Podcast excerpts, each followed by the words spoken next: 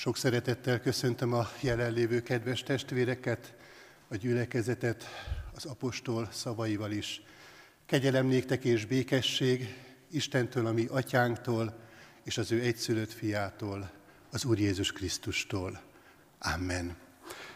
Kedves gyülekezet, kedves testvérek, mai Isten tiszteletünket a 65. Zsoltár éneklésével kezdjük meg. Az első versét fennállva énekeljük el, majd a második és a harmadik verseket helyünket elfoglalva. Az első vers így kezdődik, a Sionnak hegyén, Úristen, tied a dicséret. thank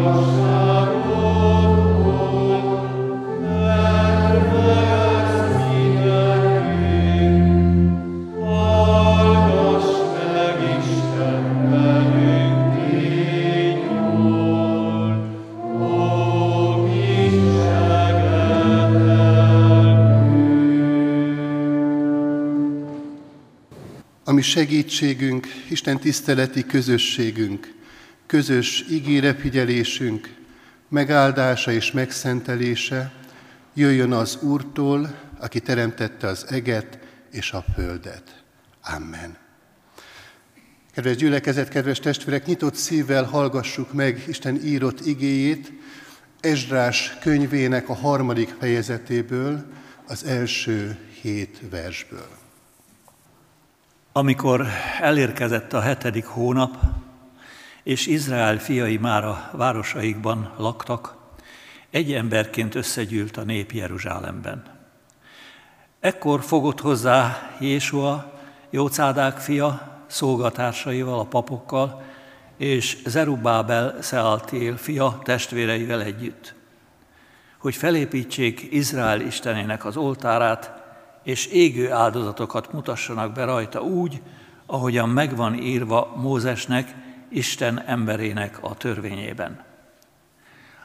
A régi helyén állították fel az oltárt, és bár rettegtek a tartományok népétől, égő áldozatokat mutattak be rajta az Úrnak, reggeli és esti égő áldozatokat. Majd megtartották a lombsátrak ünnepét, ahogyan az megvan írva. Napról napra bemutatták az égő áldozatot, megfelelő számban a rendtartás szerint, mindegyiket a maga napján. Továbbá az állandó égő áldozatot az újhold napján, és az Úr minden szent ünnepén esedékes élő, égő áldozatot, és mindazoknak az önkéntes áldozatát, akik ilyet vittek az Úrnak. A hetedik nap első napjától kezdtek égő áldozatokat bemutatni az Úrnak, bár az Úr templomának az alapkövét még nem rakták le.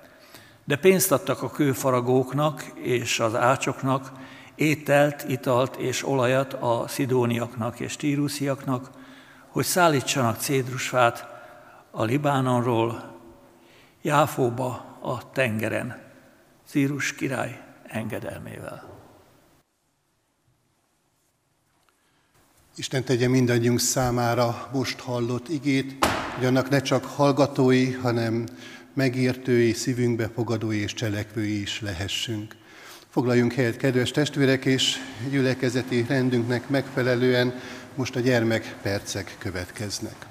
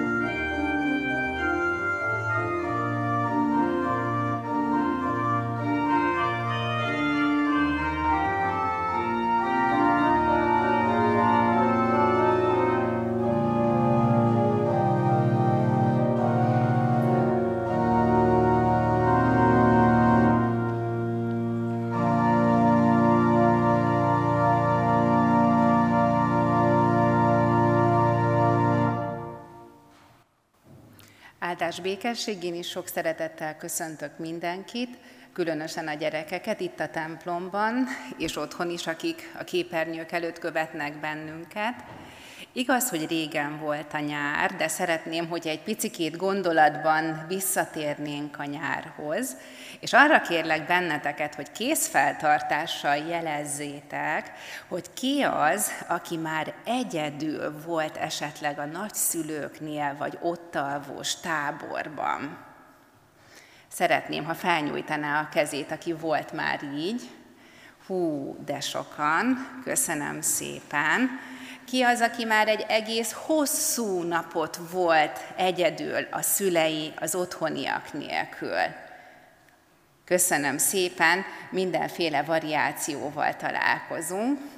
Gondolom, hogy mindig nagyon jó a nyaralás, jó a nagyszülőknél lenni, vagy akár úgy is nagyon jó, hogy távol vagyunk az otthonunktól, de azt gondolom, hogy amikor hazaérkeztek, akkor kifejezitek azt, hogy mennyire fontosak az otthoniak, de jó, hogy újra látjátok őket, Hadd kérdezzem, hogy hogyan teszitek ezt, hogy kifejezitek a szüleitek, az otthoniak számára a találkozást, hogy újra látjátok őket.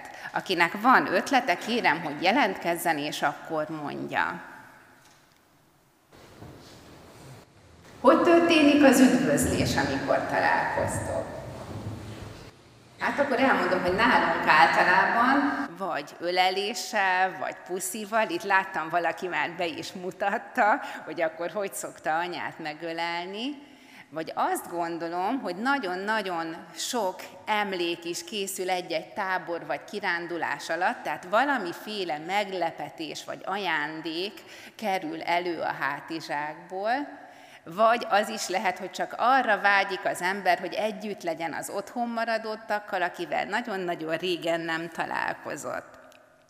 Én úgy vettem ki ebből a történetből, hogy ezt átültethetjük a mi életünkre is, oly módon, hogy Izrael is arra vágyott, hogy Isten közelébe legyen, és így nekünk is van lehetőségünk arra, hogy Isten felé jelezzük, hogy szeretnénk vele kapcsolatban lenni, szeretnénk vele találkozni, és hiányzik nekünk.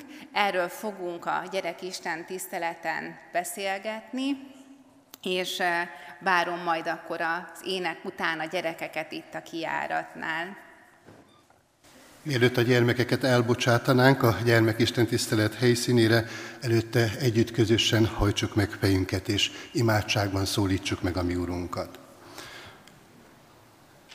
Drága mennyei atyánk az Úr Jézus Krisztusban, hálás szívvel köszönjük meg neked, hogy újból a Te jelenlétedet kereshetjük, újból itt az Isten tiszteleti közösségben együtt arra a vágyunkra adsz te most választ, hogy szeretnénk veled találkozni, te közeledben lenni, és ebből fakadóan hitünkben megújulni, rendezni a mi életünket. Kérünk téged, hogy valóban ez a találkozás, ez hadd valósulhasson meg. Hadd történhessen meg, Urunk, az a csoda, hogy nem csak egymással lehet személyes találkozásunk ezen a mai vasárnapon, ha bár ez is csoda számunkra, hanem mindeközben a veled való kapcsolatunkban újulhatunk meg, erősödhetünk és növekedhetünk. Kérjük a Te szent lelkedet, védj körül minket, hogy miközben hozzád egészen közel kerül a mi szívünk, azáltal, hogy te közel engedsz magadhoz, a te fiadnak, Jézus Krisztusnak az áldozatáért, aki megtisztítja mi életünket.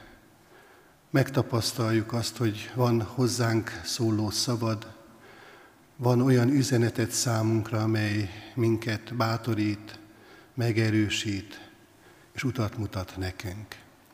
Kérünk téged, Urunk, hogy akár itt a templomban az igét hallgatva, akár majd a gyermekisten tisztelet helyszínére elvonulva, ott gyermekek számára tanítást hallva, ez a csoda had történhessen meg, hogy hozzád kerülünk közelebb, és ilyen módon felkészítetünk arra a szolgálatra, amelyre elhívtál minket.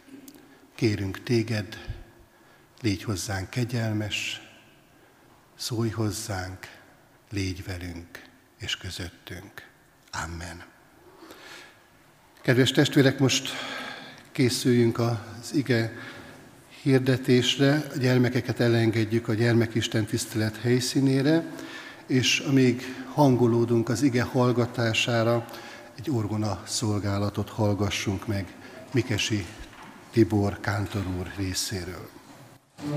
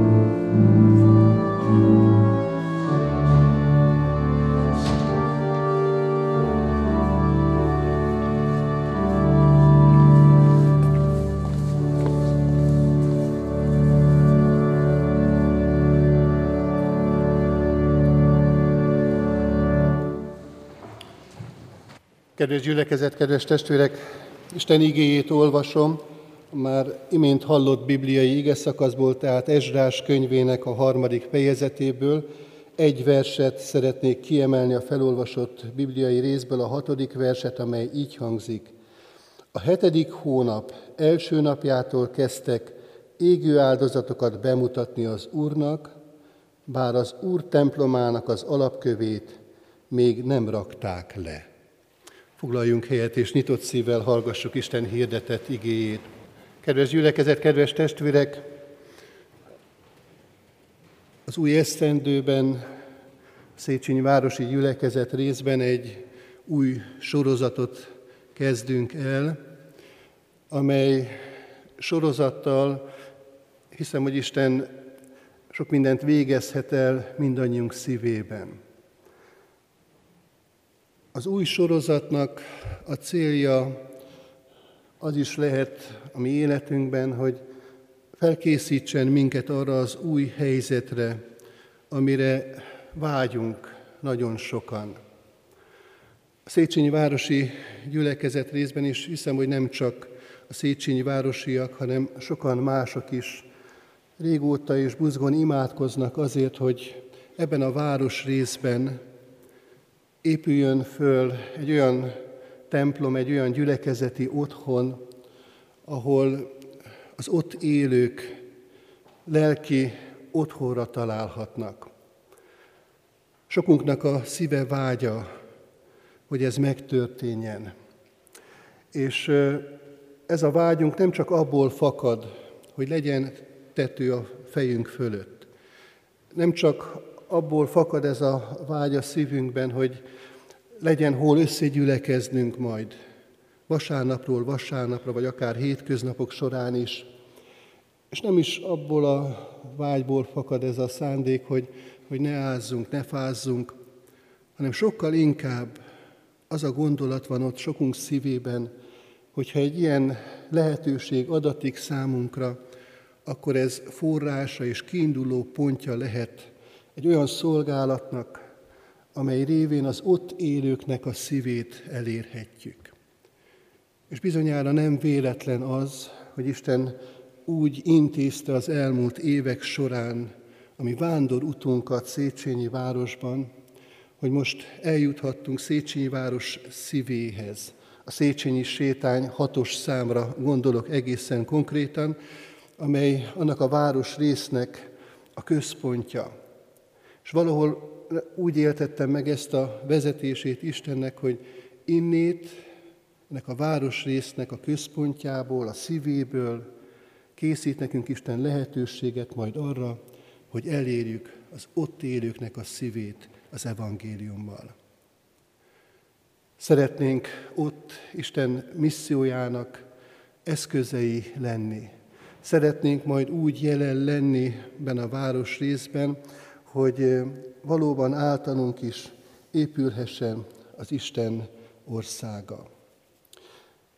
De ugyanakkor meggyőződésem az is, hogy mielőtt ez megtörténhet, mielőtt ez a vágyunk valóra válhat, előtte Isten szeretne bennünk elvégezni dolgokat.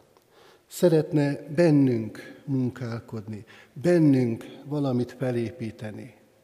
Azért, hogy majd ezáltal lesz, legyünk alkalmasakká arra, hogy mi építsünk másokat. Ez az 2021-es esztendőre készülve Isten heteken, sőt hónapokon keresztül készítgetett engem is arra, hogy mi is legyen az az ige hirdetési sorozat, ami révén ilyen módon készülhetünk arra a szolgálatra, amire Isten elhívott minket. És ebben a, hadd mondjam így, vívódásomban, ebben az útkeresésemben Isten egyre világosabbá tette számomra az oltár képét és annak üzenetét, gondolatvilágát. Ezt helyezte a szívemre.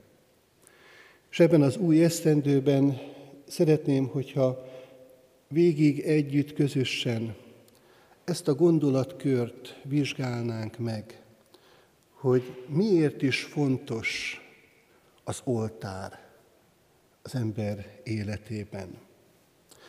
Kedves gyülekezet, kedves testvérek, az imént hallott bibliai szakasz Ezrás könyvének egy részletét tárta elénk.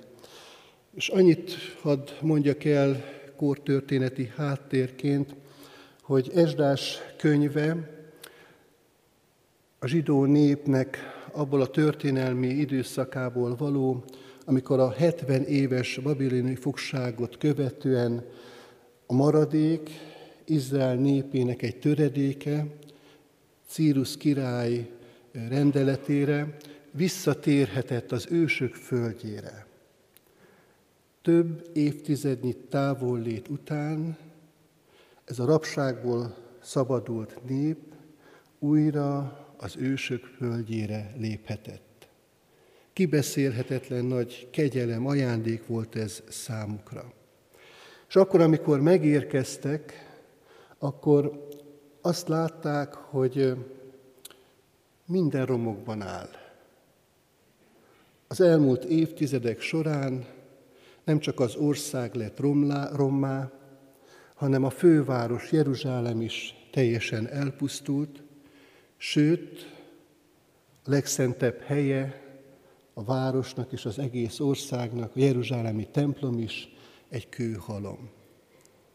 És ebben a helyzetben Izrael népe, ha bár látta ezt a szomorú képet, ezt a helyzetet, mégis nem keseredett el, hanem arra felismerésre jutott, hogy ebben a helyzetben az első dolguk az kell, hogy legyen, hogy felépítik a régi helyen azt az oltárt, amit szintén leromboltak az elmúlt évtizedek alatt. És a felolvasott igében nagyon világosan ez a kép tárul elénk, hogy ott van Jeruzsálem lerombolva, ott van a templom elpusztítva, nagy kőhalom, az egész egy rom, és itt a romok fölött az első dolog, amit tesznek Isten ószövetségi népeként az akkor élő emberek, hogy felépítik az oltárt.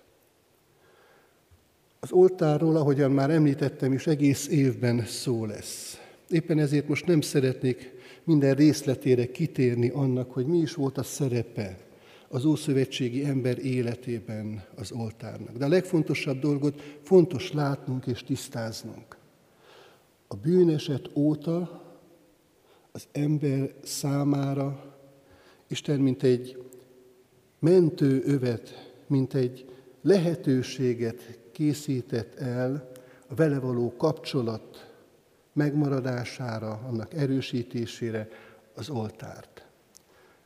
Azért épített már Kain és Ábel is oltárt, és mutatott azon be áldozatot, mert valami elromlott, valami megszakadt az ember és az Isten között. És Isten az ő kegyelméből fakadóan lehetővé tette azt, hogy a bűneset ellenére mégis maradjon egy vékony szál, maradjon egy kapocs közte és az ember között, ami működik, ami kapcsolat lehetőségét kínálja. Kedves testvérek, itt ebben a helyzetben is Izrael fiai ezt a lehetőséget látták meg. Egy nehéz helyzet, egy romba dőlt ország, de mégis van egy vékony szál, van egy kapcsolat lehetőség, az oltár. És éppen ezért legelőször is mielőtt még a templom fölépülne, ezt készítik el, az oltárt. És kedves testvérek, tovább lépve, tovább gondolva ezt a képet, jó tudjuk azt, hogy Isten nem csak az ószövetségi nép számára készítette ezt el, hanem számunkra újszövetségi népe számára is készített egy olyan kapcsolódási pontot, egy olyan utat felé, amire mi rátalálva a vele való kapcsolatunkban növekedhetünk. És ez pedig nem más, mint Jézus Krisztusnak a Golgotai keresztje, amely szintén, mint egy oltár van előttünk, ahol Isten lehetővé tette, teszi számunkra azt, hogy a vele való kapcsolatunkban növekedjünk, megerősödjünk. Kedves testvérek, azt láttuk tehát a felolvasott igében, hogy egy roppant lehangoló kép az, ami fogadja Izrael fiait, de ők mégis reménységet találnak. Mégis találnak olyan pontot az életükben, amelyre ráállva elindulhatnak. A mi életünkben is nagyon sokszor vannak olyan időszakok, amikor úgy érezzük, hogy sok minden összeomlott, sok minden nem úgy sikerült, ahogy szerettük volna. Sok a bizonytalanság, sok a kérdés számunkra. És ebben a helyzetben Isten szeretné a mi életünket is elvezetni egy olyan pontra, ahol a velő való kapcsolatból fakadóan stabilizálódik mindaz, ami bizonytalan, mindaz, ami romosnak tűnhet a mi életünkben. Szeretné Isten ezt mindannyiunk életében elvégezni. Sokféle szívszorító tragédiáról lehet hallani a híradásokban, és nagyon sokszor nézve ezeket a híreket, nem kerül közel hozzánk az, ami ott elhangzik. De ha valaki olyannal történik, akit ismerünk, vagy egy ismerősünkön keresztül kerül hozzánk egy ilyen hír, akkor egészen más reakciót vált ki belőlünk. Én is így jártam nem régiben, amikor december elején Eszter lányom mesélt egy számára megrendítő eseményt. Egy kedves ismerősük ott Kiskun halason egy három gyermekes család néhány óra alatt elveszítette az otthonát. Leégett a házuk. És amikor reggel a tűzoltók munkáját követően, akik eloltották a tüzet, azt látták, hogy elüszkösödött koromfekete gerendák, összetört cserepek a járdán, fogadják őket. Ez volt, ami számukra ott látható volt. A családot az egyik szomszéd fogadta be, addig, amíg rendeződik a helyzet.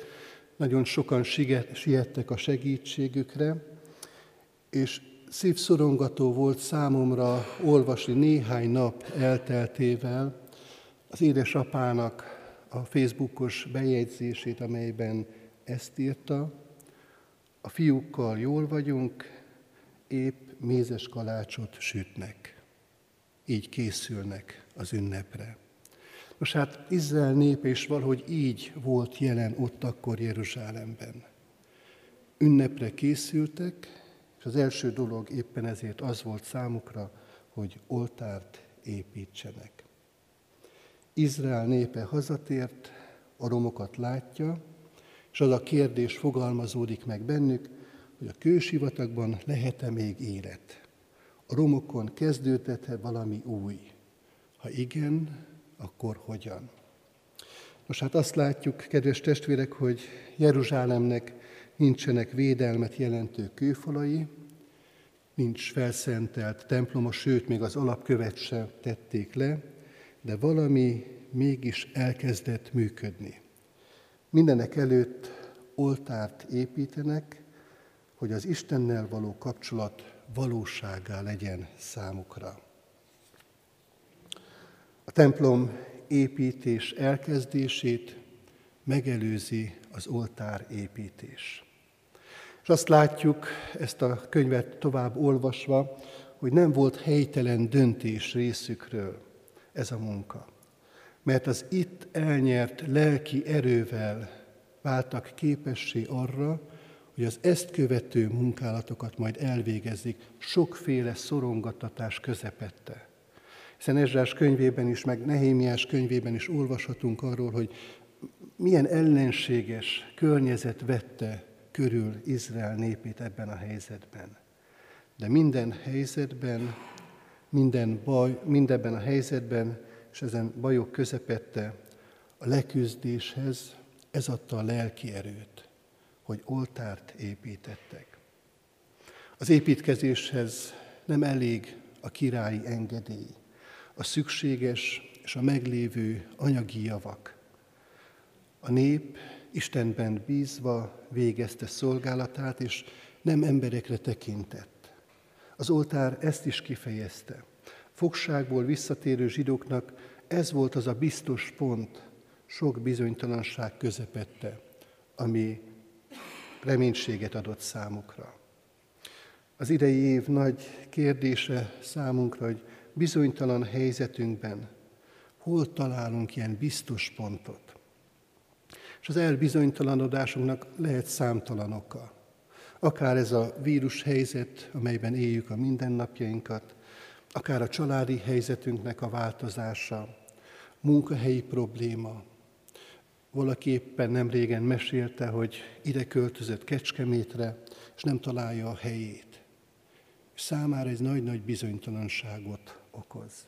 De akár lelki probléma is okozhat olyan helyzetet, olyan bizonytalanságot, aminek révén önkéntelenül adódik a kérdés, hogy hol találok biztos pontot. Miközben romokat látunk magunk körül, vagy éppen magunkban, hogyan lehet mégis értelmet és reményt találni? Ez a kérdésünk sokunknak. Nos hát, kedves testvérek, ha keressük a kiutat a bizonytalan helyzetünkből, és keressük a válaszokat az iménti kérdésekre, akkor Isten elvezethet minket ahhoz az oltárhoz, amely reményt és értelmet ad összekuszálódott életünknek. És ahogyan már ezt említettem, ez az oltár, ez a Golgota. Tudom, hogy nem először halljuk ezt a gondolatot itt a templomban. Nem először hallunk erről a lehetőségről. De mégis fontosnak gondolom elmondani és hangsúlyozni azt, hogy, hogy nem elég az, hogyha ezt tudjuk, hogyha ezt látjuk.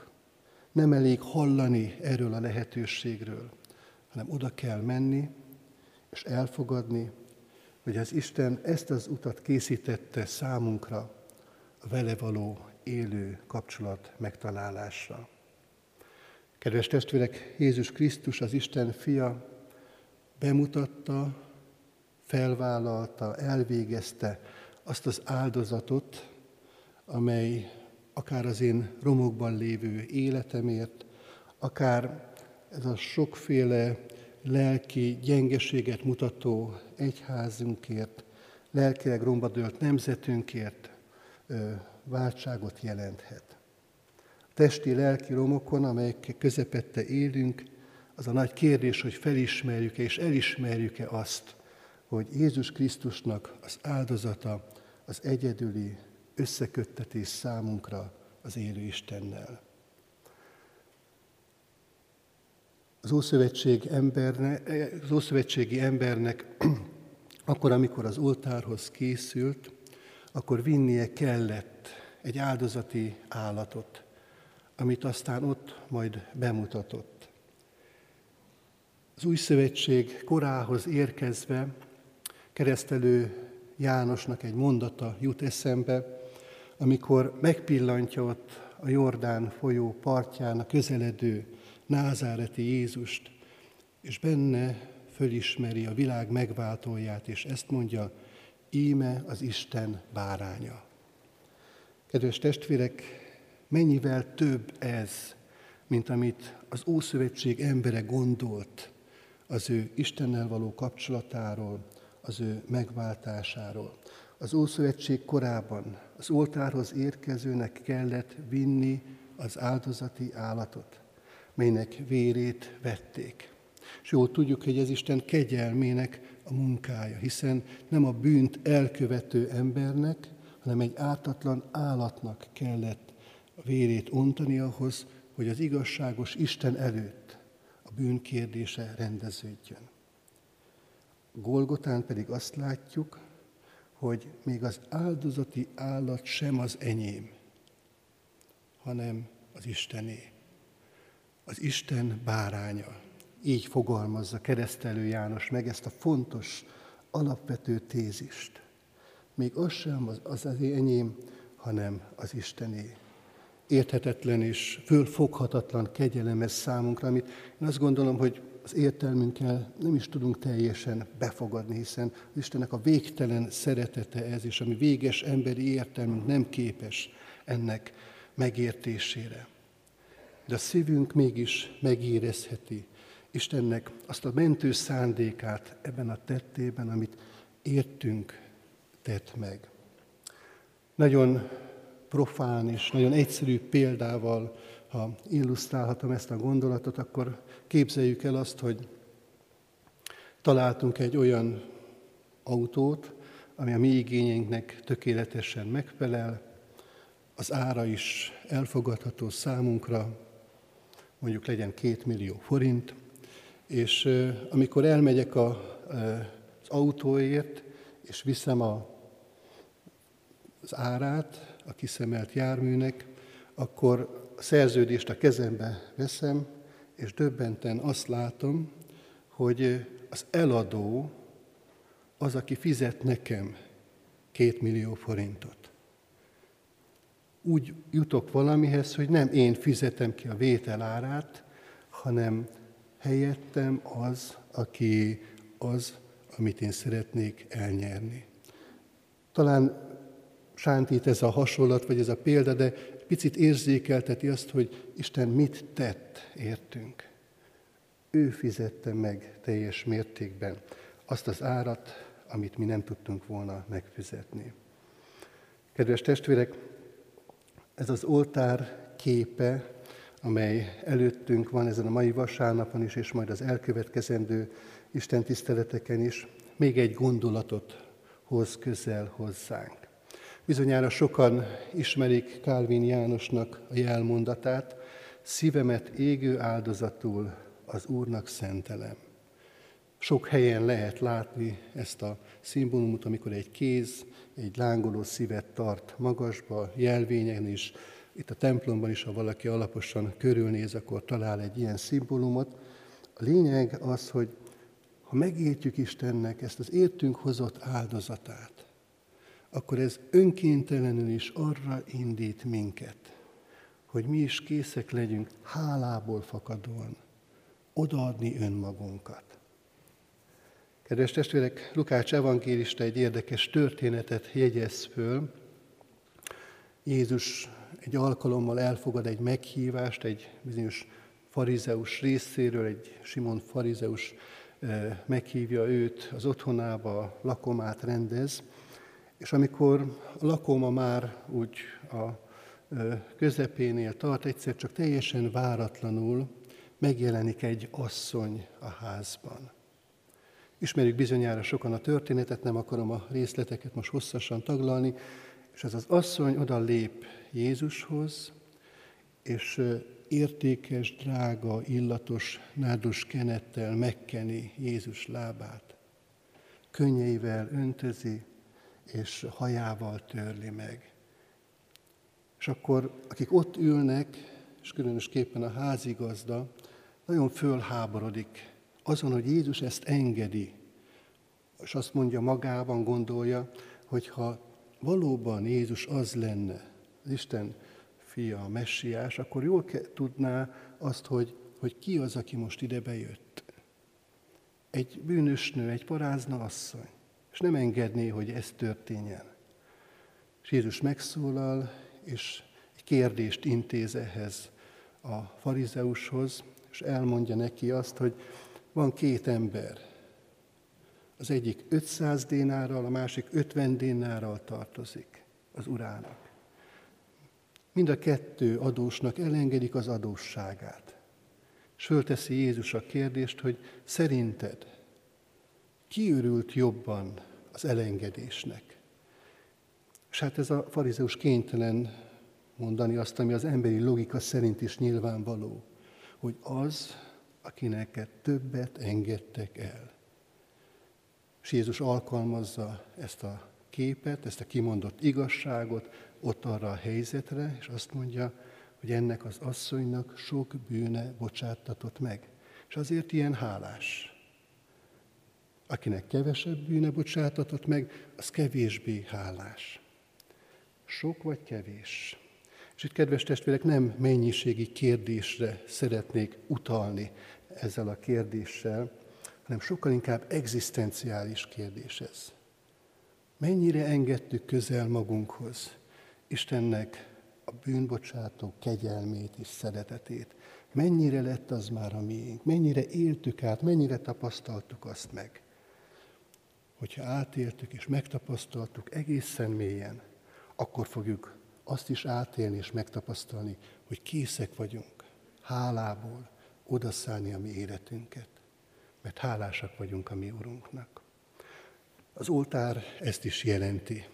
Adja Isten, hogy ez a gondolat és ez a kép majd kibontakozzék a mi közösségünkben az esztendő során, és valóban azt eredményezhesse, hogy Istennel való kapcsolatunkban egészen megújulunk, növekszünk és megerősödünk. Így legyen. Amen. Hajtsuk meg fejünket és imádkozzunk. Mindenható mennyi atyánk az Úr Jézus Krisztusban. Végtelenül hálás a mi szívünk azért, mert szeretnél minket közelengedni magadhoz. Szeretnéd, hogyha mi életünk annyira közel kerülne Te hozzád, hogy hallhatnánk, érezhetnénk a Te szívednek dobbanását. Urunk, könyörülj meg rajtunk, hogy valóban a veled való kapcsolatunk ilyen módon és ilyen mértékben formálódhasson, alakulhasson, és így készekké válhassunk arra, hogy a mi életünk hála áldozattá válhasson Te előtted. Könyörgünk, Urunk, azért, hogy valóban ez történjék mindannyiunk szívében és életében.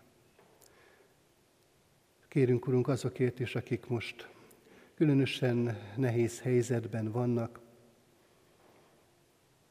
úgy érzik, hogy minden összedőlt körülöttük, elveszett a reménységük, bizonytalanság veszi körül őket. Sokféle oka lehet ennek az érzésnek, de mégis, Urunk, hisszük és valljuk azt, hogy ha mindeközben téged keresnek, és rád találnak, a veled való kapcsolatnak az ajándékát meglelik, akkor mindaz, ami szorongatja őket, mindaz, ami nehézé teszi a szívüket, az könnyebbülhet, te benned és te általad átformálódhat. Így könyörgünk, Urunk, a gyászolókért, akik talán most reménység nélkül hordozzák fájdalmukat, de könyörgünk, Urunk, a betegeinkért is. Te légy velük, Te gyógyítsd őket, Te adj nekik lelki erőt, Te adj nekik reménységet, és kérünk, Urunk, azokért is, akik erősek, és így képesek hordozni másoknak a terhét is. Hadd lássák meg az ő erejüknek forrását, az ő egészségüknek magyarázatát, hogy Te vagy az, aki megajándékozol minket napról napra a Te kegyelmeddel.